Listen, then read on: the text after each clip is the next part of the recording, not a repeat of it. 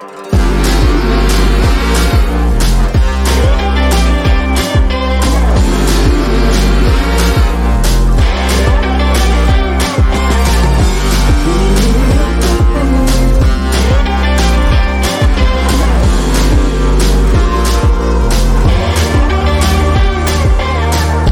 Au deuxième supplément du balado à domicile. Aujourd'hui, comment pratiquer un sport d'adresse et de précision lorsque ton corps et ton esprit ne jouent pas la même note? Avec César Nicolaï, entraîneur de l'équipe nationale BC4, on parle de boccia.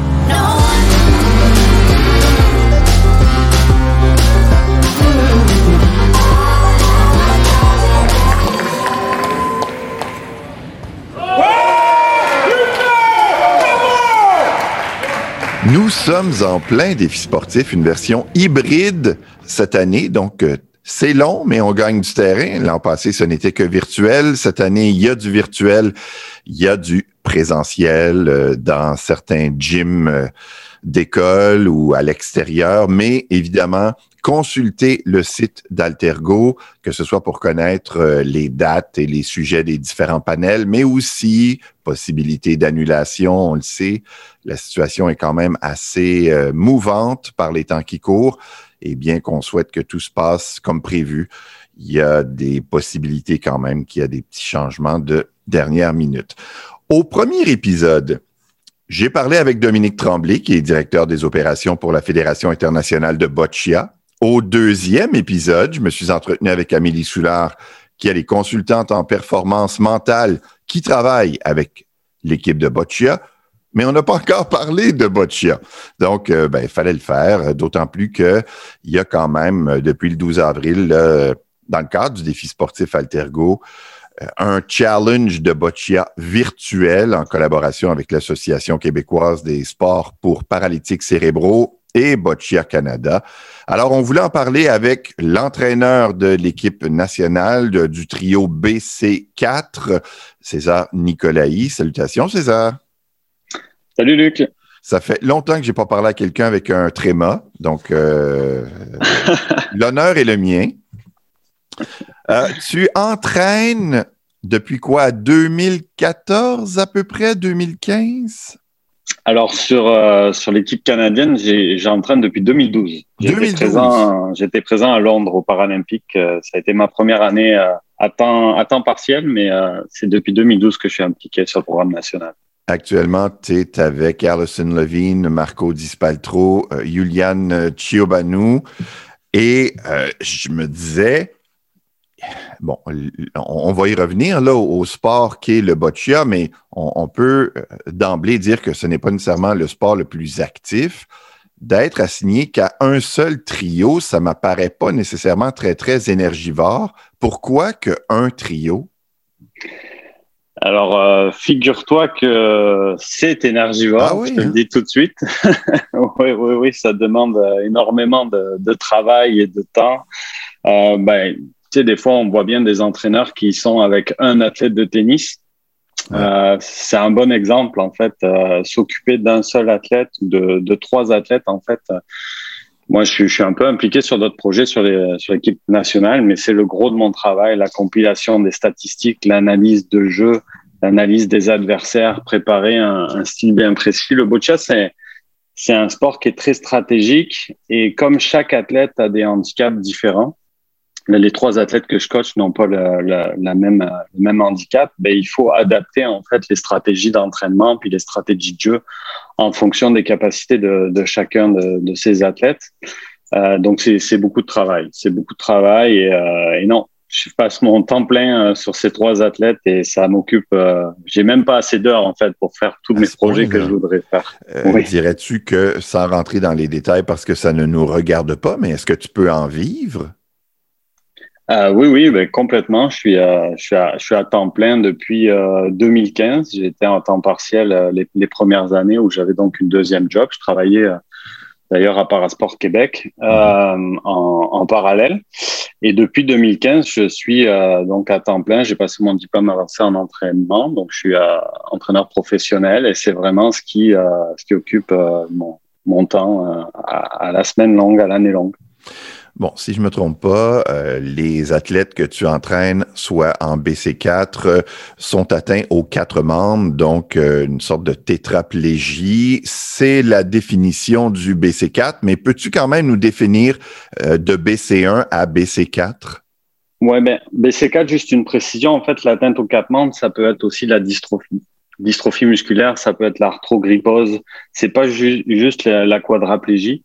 Euh, dans le cas de, de Alison, Marco et Julian, c'est des types de dystrophie musculaire euh, différentes.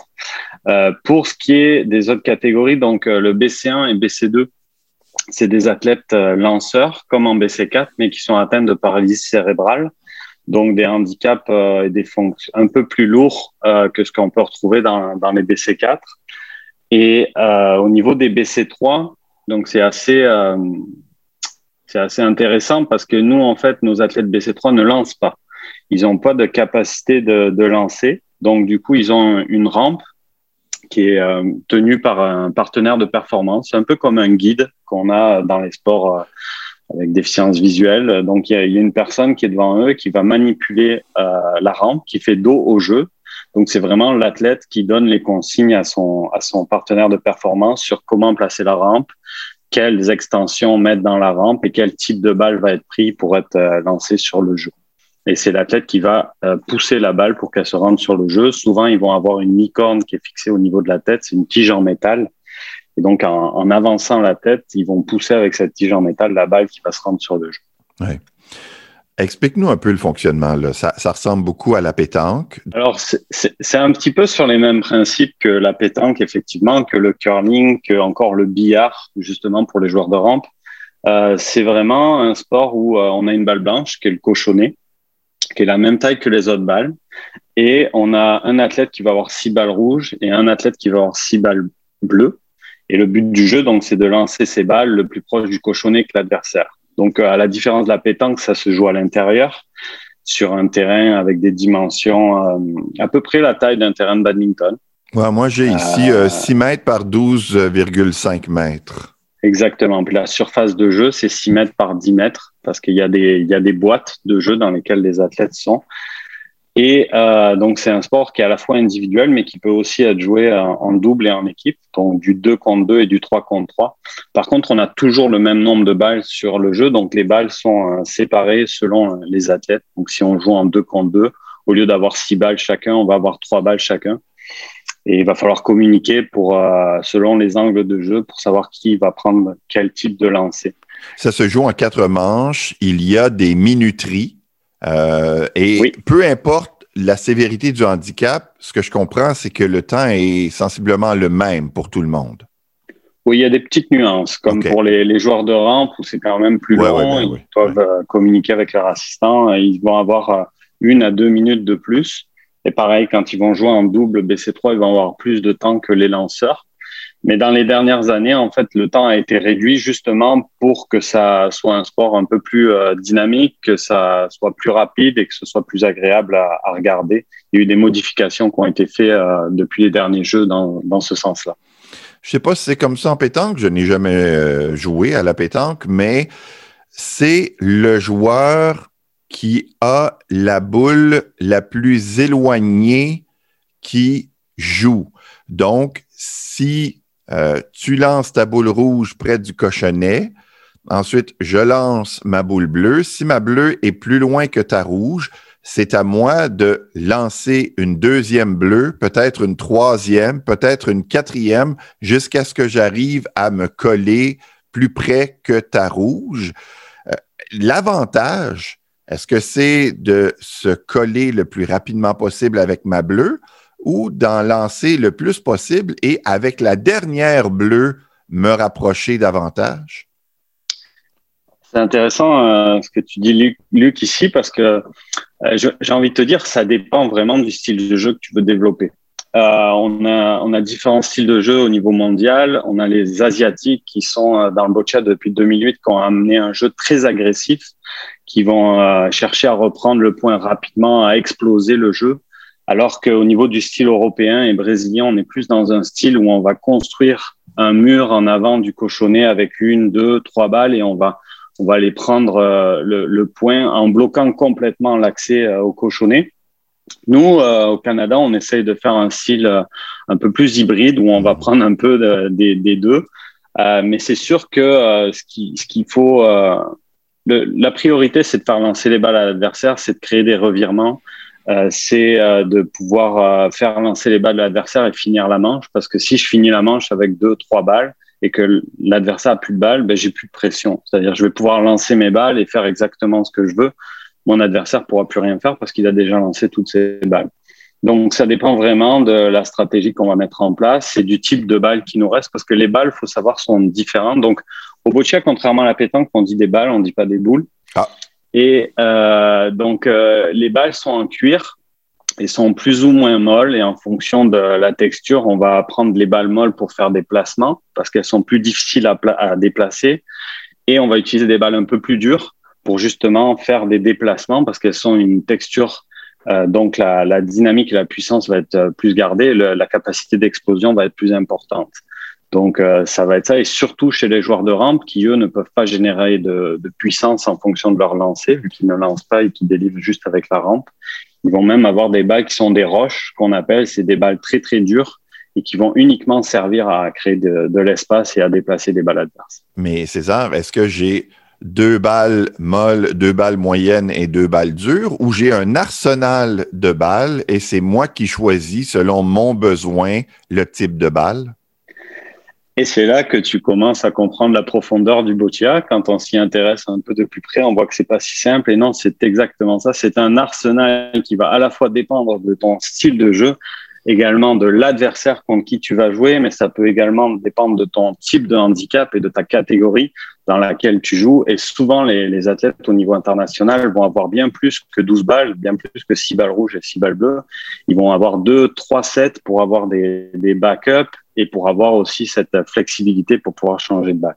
Après, plus tu vas jouer avec les mêmes balles, plus tu vas être bon. Donc, euh, c'est tout un équilibre qu'il faut arriver à trouver.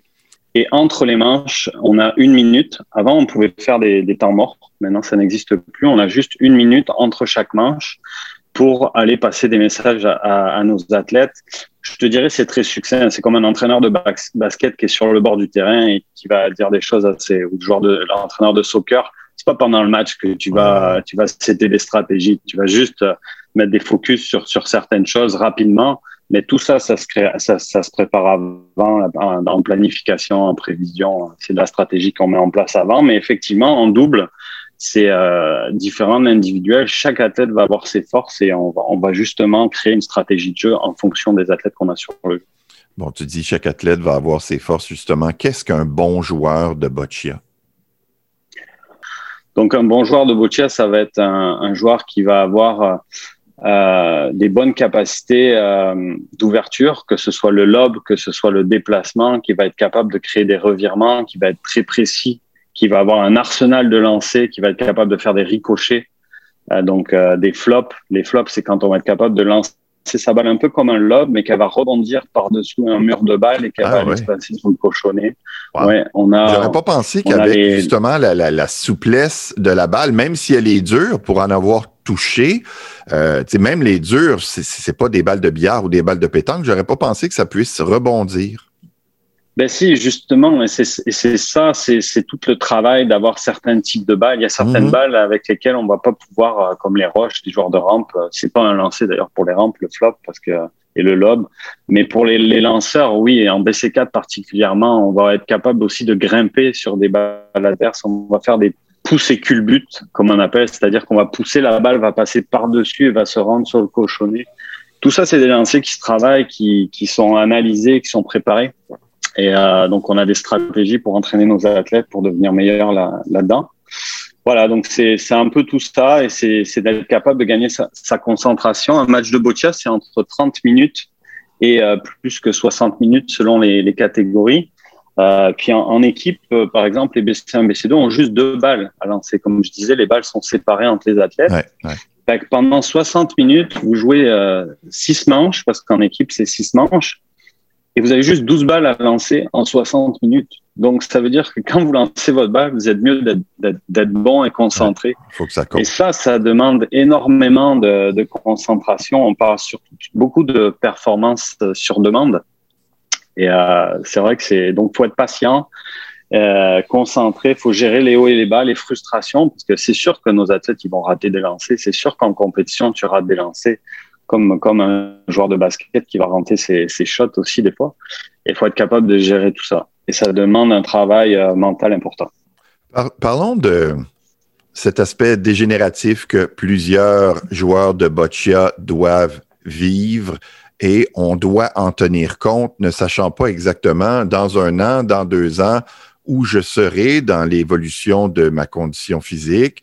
En plus, il y a dans l'entraînement, euh, disons, de connaître son corps, parce qu'à peu près euh, tous et toutes ont des mouvements parasites. Mes athlètes, c'est des spécialistes de leur corps. Ils se connaissent par cœur. C'est comme des sportifs de haut niveau. Mhm. Ils connaissent exactement. Ils le sentent. Ils le sentent. Euh, moi, j'ai deux de mes athlètes, euh, Marco et Julian, qui au début de ma carrière étaient capables de se tenir debout.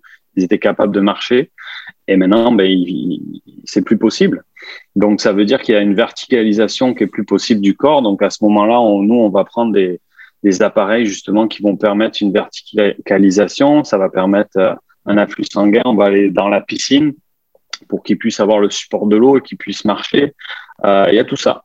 C'est tout un travail autour euh, pour essayer de, essayer de conserver au maximum. Puis la dystrophie musculaire, c'est plus vous allez euh, activer vos muscles, plus vous allez tenir longtemps. Mais en même temps, il faut pas non plus trop forcer parce que sinon on va dégrader le muscle et le muscle ne se reconstruira plus. Donc c'est tout un équilibre à trouver avec chacun. C'est des essais-erreurs, mais on essaye de pas aller trop dans l'erreur donc moi, en général, je, préfère prévenir que guérir. Donc je suis très prudent euh, par rapport à ça. C'est quand même fascinant et euh, je me rends compte en, en t'écoutant que j'aurais aimé parler à Amélie Soulard, qui est consultante en performance mentale, après t'avoir parlé parce qu'il y a plein de questions qui me viennent en tête sur justement les deuils et, comment euh, travailler tout ça un des gros travaux que j'ai fait en 2019 avec ces trois athlètes, ça a été un travail de communication et d'acceptation et de vivre ensemble. Et, ces trois personnalités très très différentes qui viennent de qui viennent d'horizons euh, divers et les faire euh, travailler ensemble et jouer ensemble a été euh, tout un défi et j'ai été aidé par euh, justement la préparation mentale et maintenant ça, ça va bien, mais on a passé à travers un processus de communication et d'ouverture très très important. Peut-être me parler un peu de, ce fameux challenge virtuel. Là, euh, on met euh, Facebook et Instagram à contribution. Complètement. Écoute, le défi pour nous est un levier magnifique pour faire connaître le boccia. C'est un de leurs sports euh, principaux. Et plus on aura de, de monde qui joueront, au, qui joueront au boccia euh, pour le plaisir, plus on aura de, personnes qui viendront dans la haute performance. Donc définitivement, c'est très bien. Et je remercie euh, chaque année le défi pour leur, implication et ce qu'ils font pour le boccia. Et donc cette année, c'est un défi virtuel donc à la fois euh, scolaire où les, les, jeunes dans leurs écoles vont pouvoir euh, faire des défis au niveau du boccia et euh, au niveau virtuel. Donc en fait c'est des entraîneurs, des athlètes du, Québec qui en fait ont chacun décidé d'un défi et se sont filmés en train de, de, faire ce défi. Et donc ça va être publié sur les réseaux sociaux et les, ça a déjà commencé. Les, les, défis en fait vont être euh, proposés à des personnes aussi bien au niveau euh, provincial que national que international parce que le défi sportif a toujours un volet euh, scolaire national et international quand quand on pouvait jouer jusqu'à 2019 donc voilà, donc c'est un peu euh, ce côté de, de, de, faire connaître le budget, de faire participer le, le, plus de monde possible via les réseaux sociaux. Et c'est quoi? C'est différents types de lancers ou de blocs? Là, c'est pas nécessairement euh, je, je vous mets au défi de faire des biscuits chocolate chip aussi bons que les miens, là. Non, exactement. C'est vraiment euh, différents types de lancers. Ça peut être des placements, ça peut être des lobes, ça peut être des ricochets, c'est tous les, les, types de lancers euh, qu'on a au boccia qui peuvent être mis euh, donc dans ces, euh, dans ces défis-là. on va vous suivre de loin, mais avec plaisir. César Nicolai, merci beaucoup, beaucoup. Merci à toi, Luc. Merci beaucoup. Une de ces disciplines où bien souvent un match se gagne ou se perd en haut des épaules. Si tout va bien, nous devrions vous livrer notre troisième épisode autour du 3 mai. Entre autres, Vandril Lefebvre nous parlera des particularités administratives en Major League Soccer. Diane Bibo nous raconte pourquoi elle, en 2021, travaille toujours pour le Canadien de Montréal alors qu'ils l'ont remercié deux fois. Visuel et mise en ligne, Julie Bernier. Soutien technique, Yannick Roberge. Fortin. Et vous à bientôt.